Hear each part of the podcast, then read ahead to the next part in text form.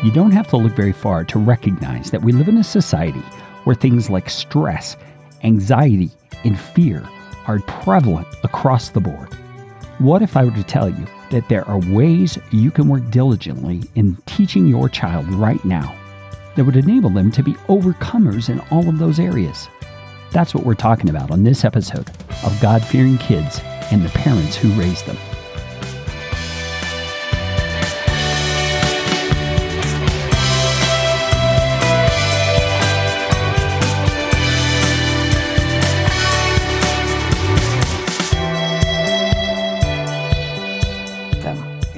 We don't just mean, how was your day? Oh, fine. That kind of communication. We mean communication about the events that are happening in their life, the situations they encounter, and bringing the scriptures to bear on those situations. Now, we're going to get into some examples and scenarios in a moment.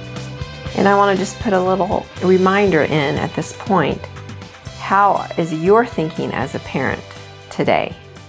How are you going to be equipped to know how to train your child's thinking if your thinking's not very good today. If you're discouraged, if you're angry, if you're frustrated, if you're worrying, have you had time with the Lord today? Are you in a regular habit of having time with the Lord? Is your mind being renewed by God's word? That is going to be the foundation to tell you how you need to be leading your child because you need to know how to think so you can tell them how to think. That's a very good reminder. It's kind of like you can't drive your car if you don't have gas in the tank. So you can't lead your children in godliness if you are not walking the path of godliness yourself. So thank you for that reminder. And I want to give you kind of a word picture to begin with here. Maybe some of you who are into interior design or decorating and things like that will really jive with this example. Others of you may have to work a little bit, but I think you've probably done something along this line. So it'll, it'll connect for you. Imagine that you come into a brand new, newly built home and you come inside and it's your job to decorate it for the sale of the home. And you have these beautifully painted blank walls. You have a wonderful open floor plan. You have all this great canvas to work on. And you get to adorn this home whatever way you want to. You have an unlimited budget. You can just do whatever you want. Now, some of you would have a lot of fun with that and you would think of all these creative things you could do. And I want to have you thinking about that because I want you to realize that when your child comes out of the womb, you have a blank slate. You have a blank canvas that you as the parent are responsible to adorn with godly character and godly ways of thinking and godly perspectives on the world. But I want you to just have that picture in your mind because it's, it's very helpful to think it's my job to adorn my child with godliness and with godly ways of thinking. And doesn't it make sense that Proverbs 22 6 says, train your child in the way he should go? So God is, saying, you, you're starting with a blank slate. So train them, train them in every way. Yeah. Now, when Mindy says in every way, she has often said how to think, how to feel, how to behave. And for some people, that sounds kind of way out there because what do you mean train them how to feel? Feelings just happen. Well, no, feelings don't have to just happen. They often come from what we think. They come from what we're believing, how we're interpreting a situation. And so let me put this additional perspective into your mind to give you some vision for where we're headed in this episode. Consider a scenario where you just had a brand new child and what would happen in that child's life if you were able from birth to guide them and raise them according to the instructions of Romans 12, 2 where it says, do not be conformed to this world, but be transformed by the renewal of your mind. So imagine if every interaction you have with your child, every effort at instruction, you are effectively helping them renew their mind toward godliness. What would that child's life be like? What would their character become? That's a vision I want you to have in mind because that really is where we can head with the Holy Spirit's help. And notice what the second part of the verse says that by testing, the child may discern what is the will of God, what is good and acceptable and perfect. I'm using child because we're talking about training our children, teaching them, renewing their mind. Isn't that every parent's desire and dream is that when their child leaves and goes into adulthood, they are able to discern God's will in their life. I mean, that's what gives us so much joy when our children are making godly, right decisions. Yeah, and not only are they able to discern God's will, but they want to test and approve the best things for their life. Every parent wants that. I love that you brought that in. Now, this kind of begs a question. We're talking about kids, you know, and people tend to think of little ones as innocent and all of that, which is true in certain ways. But, you know, the question that it brings up is, do children really need to have their minds renewed? I mean, they're children, for goodness sake. They haven't had any experience yet. What is there to renew? How would you respond to that, Mindy? Well, I would say because they are bent towards sin, they're going to be bent towards throwing a fit. They're going to be bent towards selfishness or pride. And parents see that early on from their one year old. It starts then many times. So, yeah. And Psalm 51 5 says, this is David speaking. He says, Behold, I was brought forth in iniquity, and in sin did my mother conceive me. So he's talking about the very conception. Sin is there, and sin is affecting the human psyche and the human soul from the outset of our beginning. And so we all come into the world with that bent. So now that we have a kind of established what we're aiming toward with this renewed mind and this goal of seeing our children be able to develop that for themselves, let's talk about the role communication plays in that. And the way that I would think of this is it's the parent's communication toward the child through instruction and through guidance that enables them to develop a renewed mind. Is that along the line you would think of, Mindy? Yes, that's very good. Okay, and so let's kind of flesh that out a bit. The reason we say it that way is because our kids don't automatically know how to deal with, for example, angry feelings or hurts or fears that they have. They don't know what to do with those things. And it's our job as parents to guide them in how to think, how to feel, how to handle those things. Other examples, they don't know how to deal with things like failure or disappointment or discouragement when something happens to them or in their life. It's the parent's role to communicate through instruction how to think about those things, how to deal with those things. There's just many situations in a child's life that could unsettle them, could distort their beliefs, can provoke them towards sinful attitudes and behaviors. And parents, it's your job to instruct them, to guide them in all of those scenarios and thousands more. Amen. And just an encouragement to you, parents, your parenting cannot be a secondary pursuit. Besides your relationship with the Lord and your relationship with your spouse, your parenting has to be third place. It has to be that important to you. And I'm thinking of moms who want to work full time and also raise kids most times it's probably not going to turn out very well because the mom is not going to be mindful of the child when they're at work all day. And then when they come home, they're going to be tired mentally and emotionally and physically. And they're probably not going to have a whole lot to want to put towards training their child's thinking, let alone their behavior. It's just, it's a hard situation. And I know that that's a tension that many women, moms feel. So I would just encourage you as the mom, if this is a situation you find yourself in, to be completely honest and humble before the Lord and ask Him to show you how does He want you to manage your time. Do you need to find a part-time job that you could work in the home maybe? Or just a part-time job where you and your husband could share the care of the kids?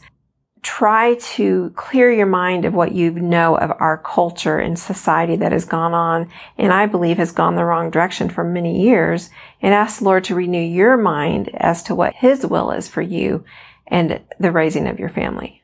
Yeah, that's a very well spoken word. And I think it's necessary to hear that because parents these days don't recognize what a time intense job it is to train your children. You need to be there when things happen. You need to be there when the attitude goes askew. You need to be there when the child feels a crushing disappointment so that you can then bring the wisdom of God through the scriptures into their life and instruct them in that moment. That means you've got to stand firmly on the authority you've been given as a parent. That's your role. This is your job. It's what you're going to do for the good of your kids. You've got to draw on your experience in living the Christian life. That, as Mindy said, you're growing in the Lord, and so you're wanting to pass that on to your children. We talked about teaching your child how to feel. It's true that feelings just come up and we aren't in control of when they're going to come up. But it's so helpful for you to be able to have those kinds of conversations with your child to try to find out what are they feeling, what made them feel that way, and then to help them to see, well, actually, when that happens, this is how you should think. Like, for example, if there's something that your child gets mad at when you give them an instruction, maybe to help you set the table, and you can tell that they kind of are huffing and rolling their eyes because they don't like it. They don't feel good about that instruction. Well, you can talk about that with them. You can pick it apart and help them to see that do you realize that you're not loving mommy with your attitude, with your feelings? You're not respecting me. You're not obeying me. And when you do a little huff or when you roll your eyes, even though you set the table, you're still not obeying me with your feelings. And so how about if tomorrow when I ask you to set the table, you put a smile on your face, even though it feels fake, and you say in your mind, I'm going to be happy. I can obey my mom. That's how you can practically train your child to start having right feelings when things like that come up. Just imagining someone with an eight year old is, is hearing that and thinking, oh, that sounds so idealistic and so naive. And that's why you want to start this when your kids are tiny. If you're doing this all the way along, you get to eight years old and it's much better and much easier to have that conversation. So if you're in that place and you have the eight year old, you've got your work cut out for you. It's not impossible, but you've got to kind of retrain. You've got to unlearn certain behaviors and retrain new behaviors, which again makes the point of how time intensive this is. Right. And we're not pulling this idea just out of nothing. This is things that we've used with our children. But even before that, this is thing, truth that the Holy Spirit taught me. When I realize I'm having negative feelings about something and and I realize that those negative feelings are causing me to think wrongly or to act wrongly, then that's what the Holy Spirit has led me to do is to know when, when this comes up, Mindy, you need to respond with joyfulness and thankfulness and contentment, you know, whatever the situation might be. And so I have had to work hard at saying, no, I'm going to be happy about that. No, I'm not going to worry and be anxious because this is what's true. And so I've had to retrain my feelings through the power of the Holy Spirit. And that's why, because God worked on me during my times with the Lord in the mornings. And then I had it fresh on my mind. I could teach my children because he just taught me a few hours earlier. it's amazing how many times that happens that yeah. God guides us into something and then voila, that day we have an opportunity to teach it to our children. And as we do all this, you know, you may think, okay, well, I'm with you. I want to train my children. I realize it's going to take some time. How do I go about it? Well, the first thing is we have to lean on scripture for the instruction. We don't want to lean on our own understanding. We don't want to lean on our culture's wisdom. We don't want to lean on anything but God's word because God's the one who crafted your child with the personality and the temperament and all the unique things about them that are so wonderful. And he has given us his word to instruct us so that we can then use it in instructing our kids. And let me make a little observation here as we talk about this. Many parents have unknowingly begun to teach their kids worldly philosophies. Things about, things about racism and tolerance and feministic things and fairness and individual rights. I mean, not that any of those things in themselves is necessarily a bad thing, but our world exaggerates and embellishes things for its own purposes. And the enemy is right there in the middle of all that. And we many times will just wholesale adopt things because they feel good to us or they feel fair to us or they feel right to us. And we haven't examined them with the word of God in hand. We haven't looked at them from God's viewpoint. And that's what we need to do as parents. I think an example of this is think about the verses in scripture that talk about serving one another, sacrificing, love is sacrifice, submitting one to another, considering others as more important, encouraging one another in the Lord. So there's, you get this feel of how we need to be loving and sacrificing and serving one another. Christ came to serve and not to be served when he came to the earth. So if you are getting, so to speak, a godly view of how to live the Christian life as you are studying scripture, then you're going to pick up on your son and daughter who start when they get to the age like, oh, I don't want to be around my brother, he has cooties, or my sister has cooties, gross, girls, you know, that kind of thing. That was something that we didn't allow our boys and girls, sons and daughters to have that kind of an attitude because, I mean, in some ways it could be harmless, but what kind of a mindset is that going to create in them? For example, a boy saying girls has cooties, well, he's not learning to love her as his sister and he's not learning to love her possibly as a future wife when he meets his wife. I mean, we're just wanting to teach them you're here to serve your siblings. You're here to consider them. So don't call them names. Don't have cooties. You know, don't say, I don't want to be around my brother because he's, he's a boy. You know, I mean, whatever little kids might come up with, it's that kind of a thing that you want to try to nip it when they're younger. And I think another element of that is in that scenario of the boy saying the sister has cooties they're not being taught to appreciate the other part of God's image in man. I mean, male and female, he created them. There's value in men and women. And we live in a culture where there's this competition that's always between men and women. And that's not a godly mindset. That's not a, a God fearing mindset. We want our children to appreciate the other sex. We want them to see the wonder in what God has done in that person. And what better place to start teaching that than with siblings? Yeah, think of the beauty of that if you have a little boy. I remember feeling excited about this that we could teach our sons to cherish women by helping them to know how to cherish and love their sisters. Because we knew that in the future they were going to need to get married and love their wife as Christ loved the church. Amen. So, yeah, so we wouldn't let them ju- just play around with, oh, you have cooties. No, I don't want to play with my sister. She's a girl. You know, things like that. I remember one time we were in the toy store walking down the aisle and there's the pink row, you Yeah. know, where all the Barbies and things like that are. And the boys would go, I don't want to go down there. That's girl stuff. Yeah. I would intentionally take them down that aisle and tell them, isn't it neat that your sister likes all this stuff? Isn't it neat that they have things that they can really enjoy? You know, just trying to instill in them this value for their sister and her femininity.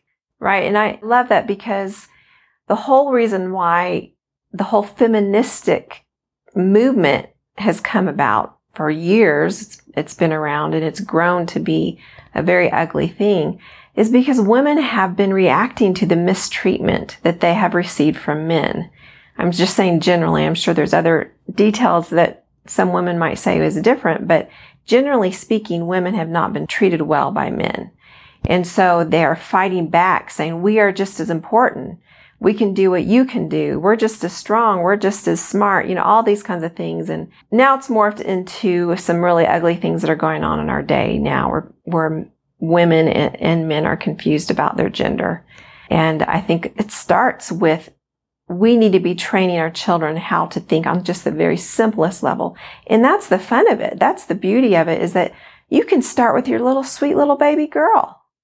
You can teach her to think rightly so that she's not going to grow up to be this feminist who's fighting for her rights as a woman because that is not fitting for a Christ follower who's supposed to be serving. Who's supposed to have a humble, submissive attitude towards one another. Okay, and to wrap up this section, we're trying to help you think through what do you do to do this kind of instruction? How do you go about it? The first point, which is what we've just been talking about, is lean on God's word for instruction. Now, the next thing is you have to be on the alert for real life scenarios that happen in the lives of your kids that you can use as mind renewal opportunities where in the moment, in this situation, real life, you're helping them learn how to think and how to feel. So what I want to do is give you two or three scenarios here that happen commonly in the lives of kids. And then Mindy's going to comment on what we would have done in a situation like that. Now, the first one, this happened when I was a kid, probably happened when Mindy was a kid, happened when our son was a kid. Had a friend over who was of the opposite sex. They go into the closet to get toys and suddenly the door is shut and one of the children is pulling down their pants to show the other kid their private parts. Okay. And we find out about it later from our son, you know, the, the girl did this. Mindy, how would we have handled a circumstance like that? Well, first of all, we wouldn't panic. I mean, this is natural for young children to have that curiosity. And it's a great opportunity to teach them healthy mindset if they're a boy or a girl of their private parts and it's all normal and it's how God made them, and to help them think rightly and to be comfortable with that part of themselves so that they will be protected from thinking wrongly, especially in this day and age where there's all that confusion and, you know, you, they have a choice when they get to a certain age and, you know, whatever, all that hogwash. But anyways, we would, we would talk to them. What happened? What did you think about it? What did you feel? Did it make you feel uncomfortable? We just try to get as much out of our child as possible so that we could address. We don't want it to be a quick little fix because they need to communicate about it. And we as a parent are suspecting things probably of what they might be thinking or feeling. So we need to bring that up. Did you feel this? Were you uncomfortable? Did you like it? Did you not like it? Things like that so that we can address it. We should never be afraid to say things to our children thinking, oh, I'm not going to bring it up because I don't even want them to think that because I don't even want, if they didn't bring it up, I'm not going to bring it up. I don't think that that is wise. We need to prepare them ahead of time. Maybe they didn't think about it, but you can bring it up and say, maybe someday you might think or feel this way, but if and when you do, this is how you need to think. This is what God says about it. That's right. This is all about training them for all of life, not just the circumstance that they're in. You're just using the circumstance as the example. Okay, here's our next scenario. Say that you're sitting in the living room and you have the nightly news on and your child walks through the room just as they hear Russia has invaded Ukraine and there's this war going on and people are suffering and all of that. I know some parents would kind of panic and shuffle the kid out of the room real quickly because they don't want them to hear about violence and death and things like that. Mindy, what would we have done in a circumstance like that? We'd probably bring them to us and have them sit by us and point to what's going on the screen and maybe then we would mute it and just talk to them about the sadness of what's going on we would bring up what we think God is feeling about it, which in that case, that would be give clarity of what is right and wrong about it as, as much as we know at the time. And then we would probably sit and pray for those who are suffering. Pray that God would conquer the bad, the evil, and strengthen those who are being mistreated. And what if the child is fearful? What if they're wondering, was his war going to come here?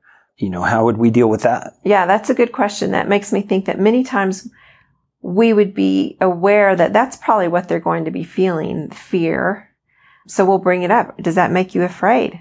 If they don't ask the question, here's another opportunity where you as the parent need to bring it up because you are maybe suspecting that they are feeling afraid and they don't know how to ask, or maybe they will down the road. So bring it up, whether they ask it or, or whether you think about it. And then we would talk to them. Many times we'll bring verses. We'll read the Bible verses that talk about not being fearful and trusting the Lord, trusting the Lord with all your heart, you know, those kinds of things. And then we would pray about that. Pray for our child.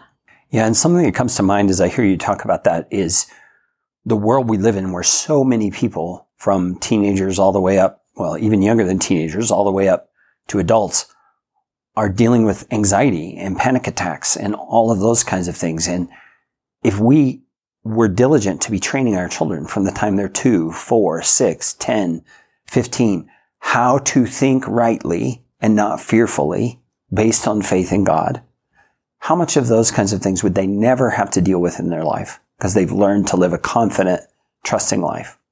I just wonder what the answer to that question would be. Yeah, that makes me think of actually a real life example. Our oldest daughter, she was just telling me, she's told me actually, actually several times how as a young adult with a new baby, she does not worry about finances. It just is not a concern. It does not bring anxiety to her like many times it could at that age. She's in her late twenties and Carrie and I remember feeling anxiety at that stage of life. I mean, we, we, oh, yeah. we were pretty tight and we were having, you know, two and three kids around that time. But Melinda, our daughter has said, I saw you and dad go through it so many times and you would talk to me about what you were learning. You would talk to me about how you're fighting to trust the Lord and we pray together as a family about it. And now here she is at 28 that not being an issue. She's not a worrier about finances. And so that's an example. That's a good example of how we brought her with us through our struggle and as God was teaching us to not worry about finances, we could pass that on to her. And now that's not a main issue for her. That's a great example. Let's move on to a third scenario. Let's imagine a scenario where your child comes home, maybe from school or from a friend's house or wherever, and they feel very discouraged. Maybe something was said about them, about their physical appearance or their way they talk or something that just really cut home and they feel very discouraged or maybe they failed at something they tried and they just feel very down. How would we have handled a situation like that? First of all, we would find out what happened as much as we can. We'd ask them how are they feeling about that? What happened? What did it make them feel?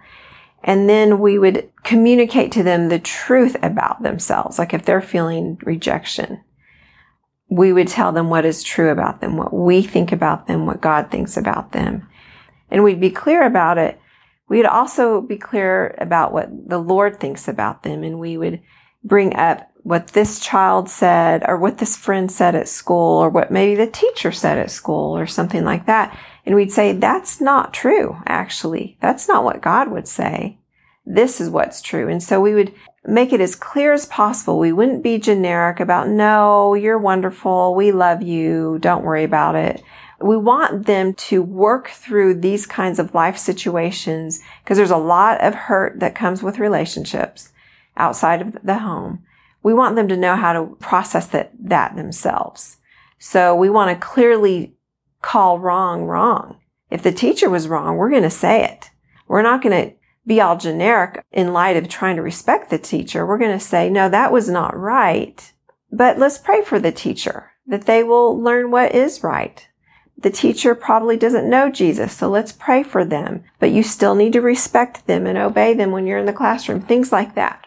Yeah, which brings me to a little caveat of a question I had in my mind. I see often parents being very hesitant to speak negatively about others to their children. They're wanting to always be positive and always spin it the best way so the kids don't learn to be critical, et cetera, et cetera. One of the things we've noticed in doing this as you teach your children and train your children to think with a renewed mind and to think in a godly way is that they can develop somewhat of a Phariseeism. They can become real critical and real judgmental toward people and condemning toward people. What would we do when we saw that happening? What was our common approach when we saw that in our kids? We would call it out. We'd say, You're being critical, you're being proud. Mm. You're not any better than this next person. They might not know what you know. They might not be loved by their parents, so they are acting that way. I mean, whatever the situation, they might not know Jesus, so you need to pray for them. We would say over and over again, How does Jesus think about that person? Mm. Jesus loves them. So that's how, what you need to do. But you can clearly say that person was wrong. That person should not have done that. They did a wrong thing. That's fine to say that. God says that. I mean, God says their behavior was wrong. He even says, I hate their behavior sometimes. So it's fine to, to help your children think that way. You're wanting them to think like God. Yeah. Because he also loves that person who he just said did an evil thing. Yeah. So that will help them to not have a Pharisaical attitude. That will help them to have a humble, godly attitude. And this is another example of how we as parents need to be careful. We're not being influenced by the culture and teaching our kids according to cultural norms rather than biblical norms. Because God does call out wrong. There is black, there is white, there is right, there is wrong. We need to be able to say that to our children and help them to think in those terms while at the same time teaching them an appropriate humility, that they are creatures before their creator. They are just as prone to that sin as anybody else. They need to watch themselves, take heed unless they fall, you know, those sorts of things. It's hard work and it's diligent work that has to be done by parents. Again, getting back to the point that this training is not a lighthearted thing. This is not a thing to think, oh yeah, my, my kids are good. I'm good. We're going to be good. You know, no, this is, very diligent work that has to be done intentionally as you go through life. Yes, and it helps them to learn to live in the reality of their life.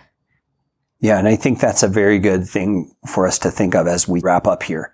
because we've talked about scenarios that primarily are in a childhood realm. We haven't even moved into the realities that we're equipping them to face when they become adults. I mean, we haven't talked about things like how they should think about sex trafficking, how they should think about politics, how they should think about the whole LGBTQ stuff. I mean, those are huge issues in our day and in our world that they need to be equipped to think biblically about by the time they become adults. And if we are not starting on the child level, helping them learn how to think fundamentally in a biblical, truth-based way, they're not going to have a chance of fighting off the culture that they're in when they get to be adults. And so parents, this fundamental thing of good thinking coming from good communication from the parents is just vital to the way your kids will be when they become adults.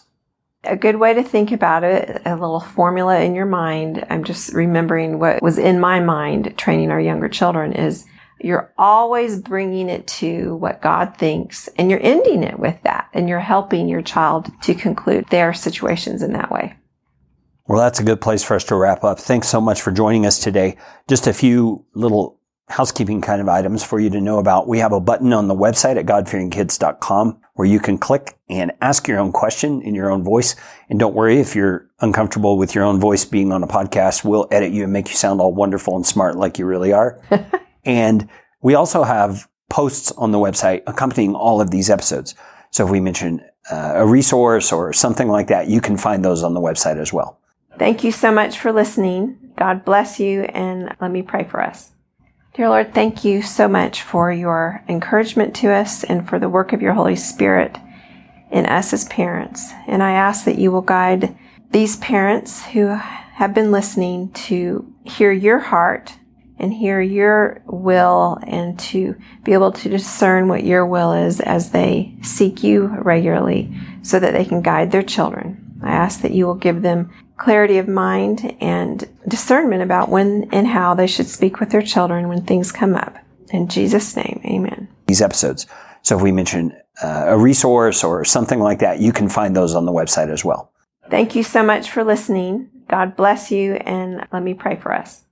Dear Lord, thank you so much for your encouragement to us and for the work of your Holy Spirit in us as parents. And I ask that you will guide these parents who have been listening to hear your heart and hear your will and to be able to discern what your will is as they seek you regularly so that they can guide their children. I ask that you will give them clarity of mind and discernment about when and how they should speak with their children when things come up. In Jesus' name, amen.